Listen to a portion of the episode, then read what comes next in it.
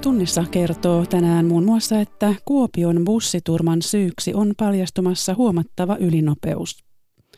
Osa lukioista tarjoaa opiskelijoille tuhansien eurojen arvoiset edut ilmenee Ylen kyselystä. Vähiten etuja myönnetään suurissa kaupungeissa. Puhetta myös Puolasta. Maa on ollut EUn silmätikkuna oikeusvaltiokehityksensä takia jo pitkään. Missä nyt mennään, siitä kertoo Suomen Puolan suurlähettiläs Hanna Lehtinen. Ja Filippiineillä entisen diktaattorin Markosin suku saattaa palata valtaan. Studiossa Salme Unkuri, hyvää maanantai-iltaa.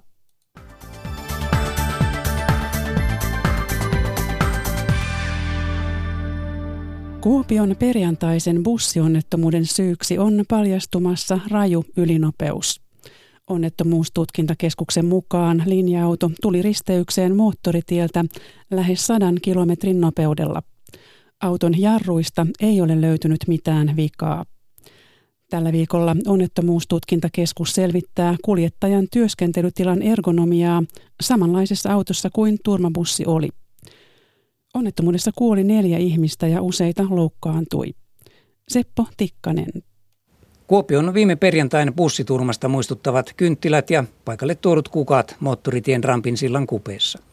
Bussi syöksyi sillan kaiteen läpi alas junan radalle. Onnettomuustutkintakeskus on saanut tehtyä alustavan arvion turman syystä.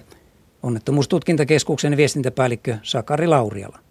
No lähempänä moottoritienopeutta kuin sitä nopeutta, mikä pitäisi olla risteysalueella. Eli risteysalueella se lähestyy lähelle nollaa alle 20 kilometrin tunnin nopeuteen jopa, mutta nyt on linja-auto ollut meidän alustavien tietojen ja tarkasteluiden perusteella niin lähempänä moottoritien nopeutta, eli 100 kilometriä tunnissa.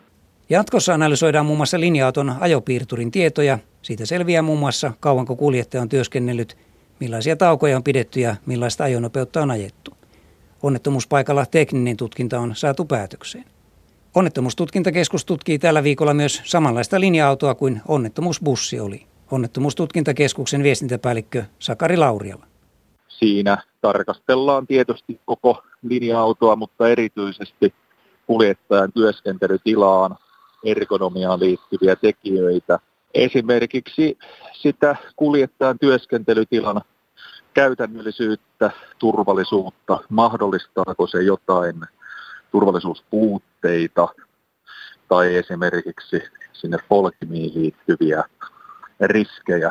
Tutkinnassa selvitetään myös mahdollisten muiden rakenteiden vaikutusta onnettomuuden syntyyn.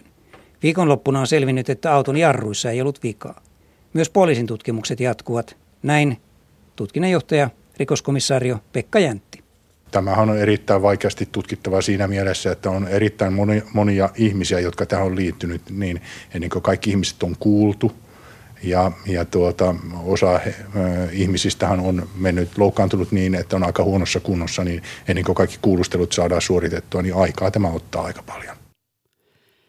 Biopolttoaineet voivat aiheuttaa jopa miljardin euron lisälaskun autoilulle vuoteen 2030 mennessä, varoittavat energiayhtiö ST1 ja ABC-ketjun omistava SOK.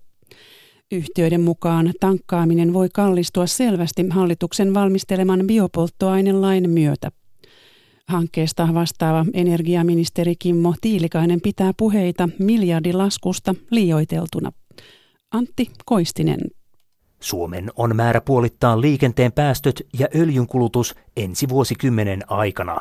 Tätä varten hallitus aikoo pakottaa polttoaineen myyjät sekoittamaan bensan ja dieselin joukkoon entistä enemmän biopolttoaineita. Niin kutsutun jakeluvelvoitteen mukaan bioosuus nousee nykyisestä 12 prosentista 30 ensi vuosikymmenen aikana. Hintalappu hirvittää jakelijoita, ST1 yhteiskuntasuhdejohtaja Mika Aho. Hintalappuhan sitten kohdistuu kaikille käyttäjille, autoilijoille, ammattiliikenteelle, maatalouteen, teollisuuteen ja ja meidän laskelmien mukaan niin hintalappu voisi hyvinkin olla miljardi euroa vuodessa vuonna 2030. Tankkaaminen voisi siis kallistua noin 30 senttiä litralta vuonna 2030. Lakihankkeesta vastaava energiaministeri Kimmo Tiilikainen pitää arviota liioiteltuna. Alustavat tulokset näyttää, että kuluttajahinnat nousevat e- enintään 10 senttiä litra, kun tuo koko 30 prosentin jakeluvelvoite on käytössä. Sitä voi verrata vaikkapa viimeisen vuoden aikana nähtyihin bensiinin ja dieselin hinnanmuutoksiin. Raakaöljyn hinnan heilahtelut on aiheuttaneet 15 sentin kuluttajahinnan muutosta jo viimeisen vuoden sisällä. Eli kovin radikaalista muutoksesta ei ole kyse. Biotavoite toteutetaan käytännössä pitkälti nesteen valmistamalla uusiutuvalla diiselillä. Muut polttoainejakelijat pelkäävätkin, että biovelvoitteen kiristyminen on nesteelle lupa painaa rahaa. Ministeri uskoo, että biopolttoaineiden tuottajia tulee Suomeenkin lisää lain myötä.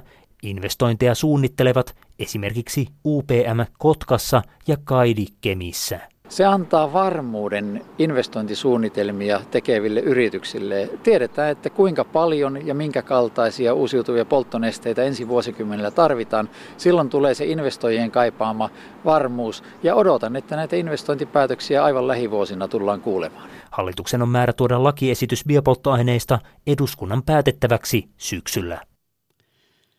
Lukioiden tarjoamat edut vaihtelevat rajusti eri puolilla Suomea. Ylen kysely kertoo, että osa kunnista tarjoaa huomattavia, jopa tuhansien eurojen etuja lukion opiskelijoille.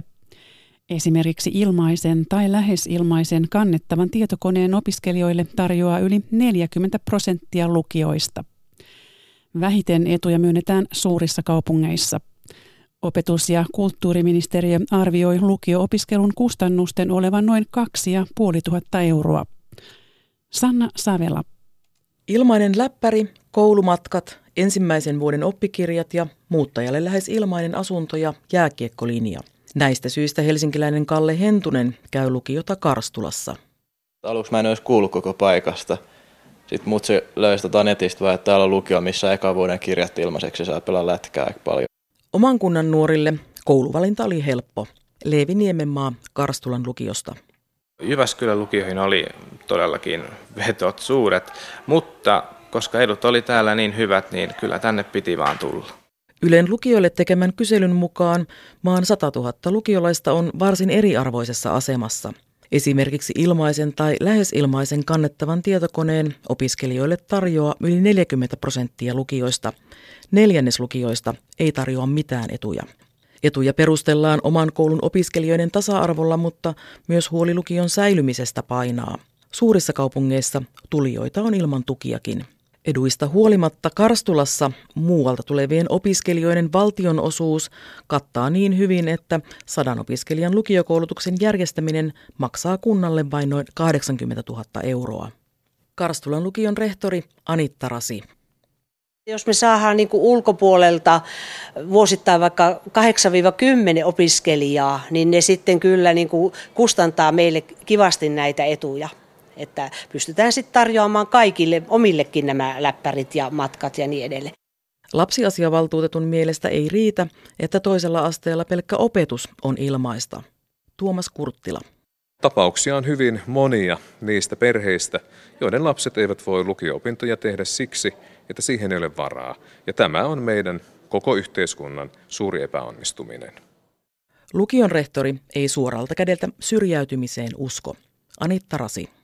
On mahdollista, että jos näitä etuja ei ole, niin jopa syrjäytymistä voi tulla, mutta silti uskon, että nykypäivän Suomessa, niin joka haluaa opiskella, niin se on mahdollista. Ja lisää koulutusasiaa. Kymmenet tuhannet uudet opiskelijat aloittavat lähipäivinä opintonsa yliopistoissa. Ammattikorkeakoulujen ja yliopistojen opiskelupaikkoihin oli tänä vuonna tunkua. Kovinta kilpailua käytiin teatteri- ja elokuva-alan opintojen lisäksi muun muassa logopedian opiskelupaikoista. Nämä äänet kuuluvat resonaattoriputken puhaltamisesta. Muun muassa tällaiset äänenhuollon menetelmät tulevat tutuiksi puheterapeutiksi tähtääville logopedian opiskelijoille. Kouvolalainen Pinja Kurittu aloittaa tänä syksynä logopedian opinnot Helsingin yliopistossa. Se oli ainoa paikka, minne Kurittu todella halusi ja haki. On vieläkin aika epäuskonen olo, että tonne pääset. Se tuntuu ihan mahdottomalta tehtävältä. Niin vähän sellainen, että onko tämä oikeasti edes totta. Mahdottomalta tehtävä tuntui siksi, että hakijoita oli paljon ja paikkoja 25.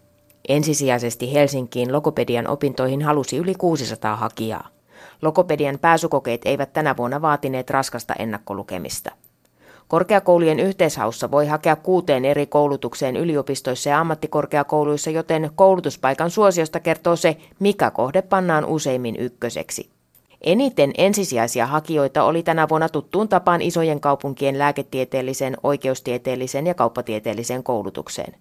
Kun suhteutetaan ensisijaisten hakijoiden määrä hyväksyttyjen määrään, lista muuttuu. Tällä ehkä kilpailtuimpien alojen listalla ovat odotetusti yliopistojen elokuva- ja teatterialan opiskelupaikat, mutta helppoa ei ollut päästä myöskään opiskelemaan vaikkapa ensihoitajaksi Tampereella tai juuri logopedian opintoihin.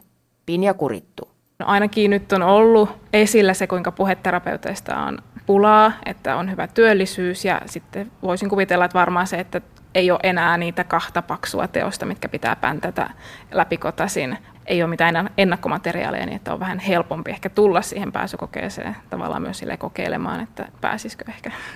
Ylen nettisivuilla yle.fi on julkaistu hakukone, jonka avulla voit katsoa opiskelupaikkakohtaisesti, kuinka paljon niihin oli ensisijaisia hakijoita, kuinka monta valittiin ja kuinka iso osa hyväksyttyjen määrä on ensisijaisten hakijoiden määrästä. Listasta löytyvät lähes kaikki ammattikorkeakoulujen ja yliopistojen hakukohteet. Toimittajana edellä oli Niina Honka.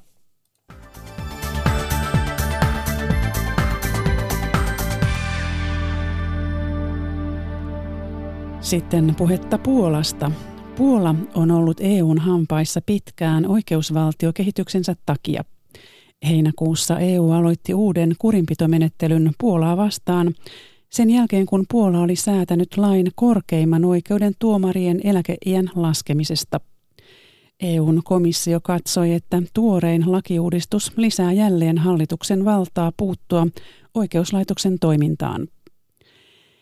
Elina Päivisen vieraana on Suomen Puolan suurlähettiläs Hanna Lehtinen.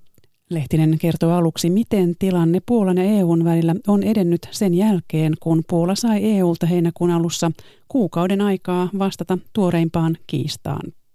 No, tilanne on edennyt oikeastaan odotetusti, eli Puola sai tosissaan kuukauden ajan kuukauden verran aikaa vastata tähän komission, näihin komission huomioihin. Ja tota, se tekikin näin ja 14. päivä elokuuta sitten komissio totesi omassa lausunnossaan, että nämä Puolan vastaukset eivät tyydytä. Eli nyt sitten on kuukausaikaa pohtia seuraavia askeleita ja mikäli tässä tilanteessa ei mitään sen suurempaa muutosta tapahdu, niin luultavasti sitten tästä tämäkin kysymys tullaan viemään EU-tuomioistuimen käsiteltäväksi. Miten Puolan johto on suhtautunut, käsitellyt tätä, tätä uusinta kurinpitotointa? Tämähän ei, ei ole mitään uutta Puolalle. No tota, siis tämä oikeusvaltiodialogi, hän on kestänyt kohta kaksi vuotta tai, tai oikeastaan jo ylikin. Ja, tota, ja siis koko aikana tavallaan tämä Puolan äh, valtion suhtautuminen on ollut hyvin, hyvin, tai hallituksen suhtautuminen on ollut hyvin defensiivistä. He katsovat, että kysymys on väärinymmärryksestä ja että he pyrkivät, pyrkivät paikkaamaan niin kuin Puolan oikeuslaitoksessa olevia virheitä, joita kieltämättä on. Siis Puolan oikeuslaitosta on niin kuin, siis kritisoitu laajasti pitkien, pitkien määräaikojen ja muiden tällaisten suuren byrokratian johdosta, mutta että tota, yleinen arvio lienee, että nämä viime vuosina toteutetut muutokset eivät varsinaisesti näihin asioihin vaikuta, vaan että kysymys on jostain muusta. Eli hallitus, presidentti, laki- ja oikeuspuolue haluaa lisää valtaa itselleen. No tämän on esimerkiksi puheenjohtaja Kaczynski todennut ihan suoraan julkisuudessa, että pyrkimyksenä on, on, on tavallaan estää tilanne, jossa oikeuslaitos estäisi Puolan hallitusta tekemästä sellaisia reformia, joita Puolassa tällä hetkellä vaaditaan. No mitä lakia oikeuspuolue sitten tavoittelee näillä reformeilla? Mm. No tässä on kysymys tämmöisestä oikeastaan siitä ihan vuoden 1989 tapahtumista ja siitä, miten koko tämä Puolan kommunismin jälkeinen aika niin kuin aika lähti, lähti käyntiin. Ja silloinhan näissä niin sanotuissa pyöreän pöydän neuvotteluissa niin päädyttiin tämmöiseen kompromissiin, jonka avulla toteutettiin tämmöinen veretön, veretön vallanvaihdos, mutta että osa tätä vanhaa regiimiä jäi tehtäviinsä. Ja tota, tämä tämä niin kompromissi jakoi jo silloin tätä solidaarisuusliikettä ja oikeastaan nämä, nämä niin kiistat tässä kahden pääpuolueen, tämän entisen valtapuolue PO, eli kansalaisfoorumin ja nykyisen PISSin, eli laki- ja oikeuspuolueen välillä, niin juontavat juurensa tästä. Eli PISSin puheenjohtaja Kaczynski on, on, on, on nyt lausunut tässä, että, että oikeastaan Puola sai varsinaisen itsenäisyytensä takaisin vasta 2015, kun PIS voitti, voitti nämä viimeiset vaalit, että siihen, siihen asti niin, niin tämä 89, tai nämä 89 toteutettu, toteutetut reformit eivät olleet riittäviä ja että muun muassa oikeuslaitokseen jäi, jäi paljon tätä vanhaa kommunismin ajan virkakuntaa. Hanna Lehtinen suurlähettiläs, heinäkuussa järjestettiin jälleen kymmeniä mielenosoituksia ympäri maata. Ovatko kansalaisten reaktiot jatkuneet? No kansalaisten reaktiot ovat olleet hiukan sporadisia, että siis varsinaiset nämä suurmielenosoituksethan nähtiin vuosi sitten kesällä, jolloin kysymys oli, tästä, kysymys oli perustuslakituomioistuimesta ja oikeastaan niistä viimeisistä muutoksista, jotka sinetöivät sitten tämän perustuslakituomioistuimen roolin ja uuden aseman. Ja tota, sen jälkeen vastaavia ei olla nähty, mutta että tietyllä tavoin siis tilanne on, on hyvin arvaamaton. Maa on hyvin kaksia jakautunut ja, ja on hyvin vaikea siis ennustaa sitä, että mitä, mitä tulee tapahtumaan. Toisaalta myöskin se, että – ne viime vuoden suur, suurmielenosoitukset eivät johtaneet mihinkään, vaan tämän vuoden tammikuusta presidentti sitten lopulta vahvisti ne silloin kiistan kohteena olleet lait oikeastaan sellaisenaan. Eli että on, on tämmöistä tietynlaista mielenosoitusväsymystä. Ja kansalaisten arki on kuitenkin ihan hyvää, että tota, talous kasvaa kohisten, työttömyys on lähes nollapisteessä ja asiat on hyvin. Puhutaan siitä taloudesta vähän myöhemmin. Puolan asema EU:ssa sitä on pohdittu tässäkin studiossa moneen otteeseen. Jos Puola jatkaa valitsemallaan tiellä, minkälaisena näet Puolan tulevaisuuden EU:ssa? Hmm. No ehkä ensin pari sanaa Puolan menneisyydestä, eli siis äh, tämä Puolan menestystarinaa, niistähän on ihaltu, ihaltu laajasti. Ja ennen tätä 2015 vaaleja, niin Puolahan hyvin määrätietoisesti ajoi itseään EUn ytimeen ja siitä tuli yksi kuudesta suuresta jäsenmaasta ja niiden kädenjälki näkyy todella monissa EUn suurissa päätöksissä. Se pidettiin, pidettiin menestystarinana ja tietyllä tavalla tämä tietysti huipentui sitten eh, silloisen pääministeri Donald Tuskin valin, valintaan Euroopan neuvoston puheenjohtajaksi. No nyt tilanne on hiukan erilainen tälle PIS-puolueelle ja sen puheenjohtaja Kaczynskille, niin EU ei ole mikään prioriteetti. PIS ei ole euroskeptinen puolue, koska EUn kannatus on edelleen Puolassa hyvin korkea, mutta että kuitenkin nämä, nämä Brysselin, Brysselin toimet nähdään, nähdään Varsovassa pikemminkin tämmöisenä hidasteena ja esteenä kuin, kuin varsinaisena semmoisena kannustimena. Eli, eli sellaista aitoa tahtoa tehdä yhteistyötä, niin on ehkä vähemmän kuin ennen. Mihin tämä johtaa? No ilman muuta tämä tietysti johtaa siihen sitten, että no, Puolan asema on, on varmasti heikentynyt tässä tämän prosessin myötä. Ja pahimmillaan tietenkin, että jos, jos näihin, varsinkin jos näihin rangaistustoimiin ryhdytään laajaltikin, niin mahdollisuus on jonkinnäköistä tämmöistä uutta itä-länsi jakaantumista että syntyy, syntyy tämmöistä EU, mikä tietysti ei, ole mikään, ei olisi mikään hyvä juttu EUn kannalta. Voiko tämä johtaa jopa, jopa Puolan eroon EUsta? No sitä on vaikea nähdä, koska Puola on niin riippuvainen EUsta, mutta että nyt tällä hetkellä op- oppositio puhuu tämmöisestä hiljaisesta pol-exitistä. Ne syyttä, oppositio syyttää hallitusta siitä, että ne käyttävät tätä vaikutusvaltaansa tai jättävät vaikutusvaltaansa käyttämättä, että käytännössä Puola on jo jättäytynyt, jättäytynyt jättäytynyt EUn ulkopuolelle, mutta että niin kuin eräs lehti totesi, että Polexit, niin se olisi kyllä saman tien Pol End, että Puola ei ole mikään saari. EUn komissio on tulevassa rahoituskehyksessään esittänyt EUn tukien leikkaamista niiltä jäsenmailta, jotka eivät kunnioita oikeusvaltioperiaatetta tai osallistu taakan jakoon. Puola on suuri tai suurin tukien nettosaaja. Miten Puolassa keskustellaan tästä mahdollisesta rahahanojen sulkemisesta? Hmm. No tämä tietysti, Puola tietysti suhtautuu tähän hyvin kielteisesti tähän esitykseen ja täytyy sanoa, että sillä on tässä monen muun näistä itäisen tai keski- ja itä, kes, keskisen Itä-Euroopan maan tuki, koska Puola nyt ei ole tällä hetkellä ainoa, ainoa maa, EUn jäsenmaa, joka pelkää, että saattaisi joutua sitten tällaisten sanktioiden kohteeksi. Ja tota, Puola tietysti vetoaa tässä siihen, että rahoituskehykset täytyy hyväksyä yksimielisesti ja että niin kuin tähän, tämän, tämän tyyppiseen malliin riittyisi monia vaikeita kysymyksiä, esimerkiksi mitkä olisivat ne kriteerit. Mutta, mutta tota, tietysti tässä on niin kuin yksi pilvi lisää Puolan EU-politiikan taivaalla, että ei se varmaan mukavalta tunnu. Hanna Lehtinen, suurlähettiläs, oikeusvaltiokehityksen lisäksi turvapaikkapolitiikka on teema, jonka takia itäisen Keski-Euroopan maat ovat joutuneet EUn silmätikuiksi.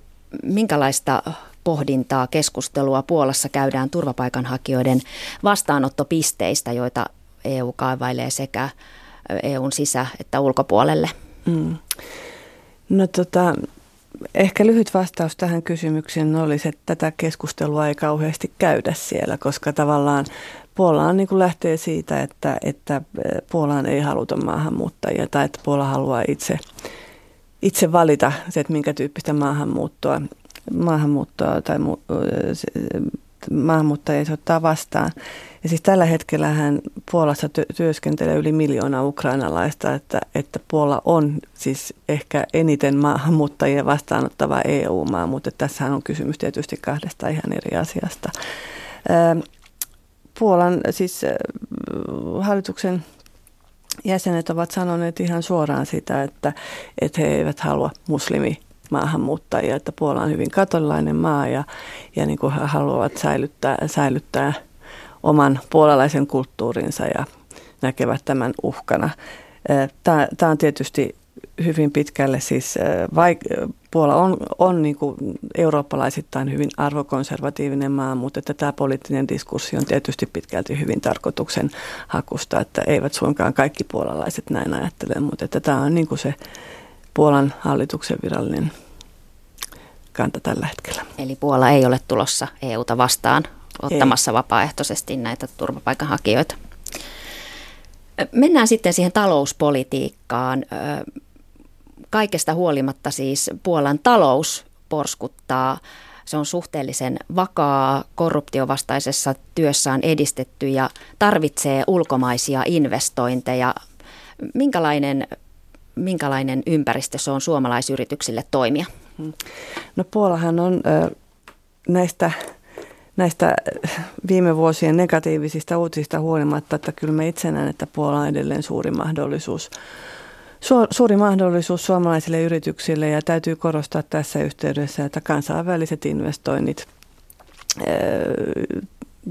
Puolassa niin jatkuvat, jatkuvat edelleen hyvin voimakkaina ja että niin kuin tältä, tältä osin ei ole nähty vielä minkäänla, minkäänlaista, niin kuin, minkäänlaista – pelokkuutta investoijien keskuudessa.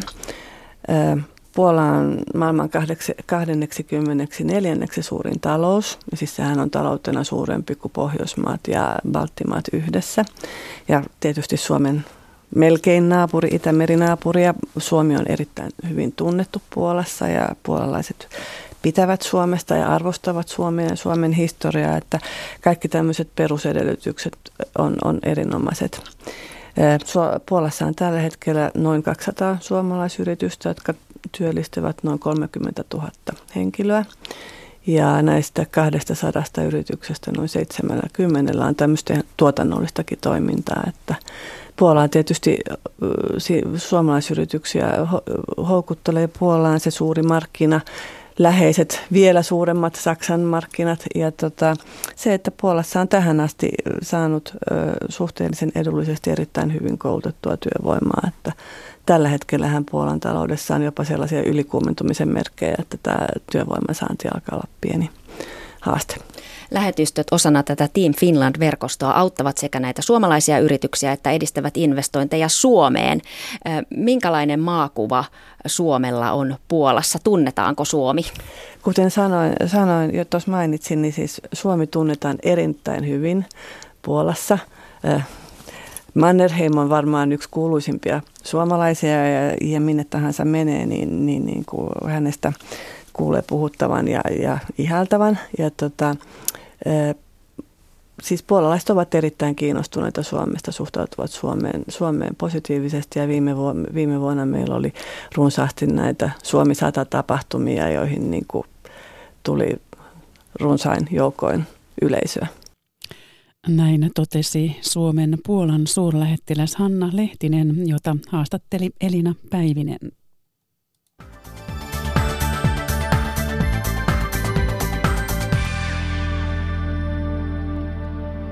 Ensi viikolla Ruotsin vaaleissa ruotsidemokraattien odotetaan nostavan kannatustaan. Syynä on muiden puolueiden vaikeneminen maahanmuuton ongelmista, arvelee ruotsin suomalainen Paavo Vallius, joka oli pitkään sosiaalidemokraattien kansanedustaja. Yle Uutiset tapasi Valliuksen Westerosissa ruotsin suomalaisten sydänmailla. Katajaisten Suomiseuran maja Meilaren rannalla. Paikallinen suuruus, entinen sosiaalidemokraattien valtiopäivämies Paavo Vallius kuuluu siirtolaispolveen, joka repäistiin 70-luvun vaihteessa heti töihin.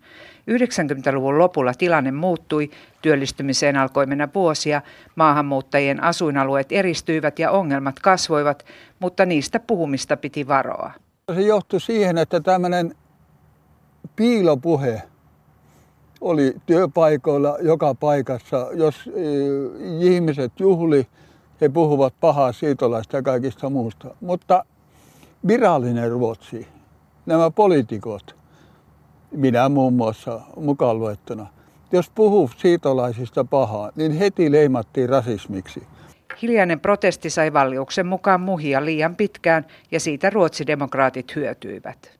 Tämä kansan vaientaminen siirtolaisasioista, niin se kesti aina viime vaaleihin asti. Ruotsin suomalainen Jarmo Palo tuli Westeroosin alueelle vanhempiensa perässä 70-luvun lopussa. Raskaat asennustyöt romuttivat vuosien myötä selän ja polvet. Nuoruuden ihanne oli sosiaalidemokraattien johtaja Ulof Palme, mutta ahkerasti töitä tekevä veroja maksava kansankoti on hänestä nyt romutettu. Jarmo äänestää ruotsidemokraatteja. No ensinnäkin ne siis jonkunnäköinen muutos täytyy tulla. Sosiaalidemokraatit on istunut neljä vuotta. Nyt ne lupaa maat ja mannut, että nyt tehdään. Niillä on ollut aikaa tehdä se neljä vuotta. Ruotsidemokraatit ovat muille puolueille rasisteja, mutta Jarmolle eivät. Ei mä vastusta maahanmuuttoa, mutta ne, jotka tarvii sitä apua, ne on tervetulleita. Mutta jos Löveni tykkää, että tämä maa pystyy kantaa kaikki, mitä sieltä on tulossa. Tämä on vasta alkuun. Suomiseuran tiloissa aika tuntuu pysähtyneen, mutta entisen valtiopäivämiehen mielestä edessä on vaali, joka murtaa poliittiset blokit. Sosiaalidemokraatit ja porvarit saavat hänen mielestään syyttää itseään ruotsidemokraattien noususta. Ja nyt on nämä vanhat puolueet, demarit ja moderaatit etunenässä, täysin kääntäneet kelekkansa siitolaispolitiikan suhteen. Mutta kymmenen vuotta ainakin liian myöhään. Ja lopuksi vielä Filippiineille, jossa presidentti Rodrigo Duterte kannustaa entisen diktaattorin Ferdinand Marcosin poikaa valtaan.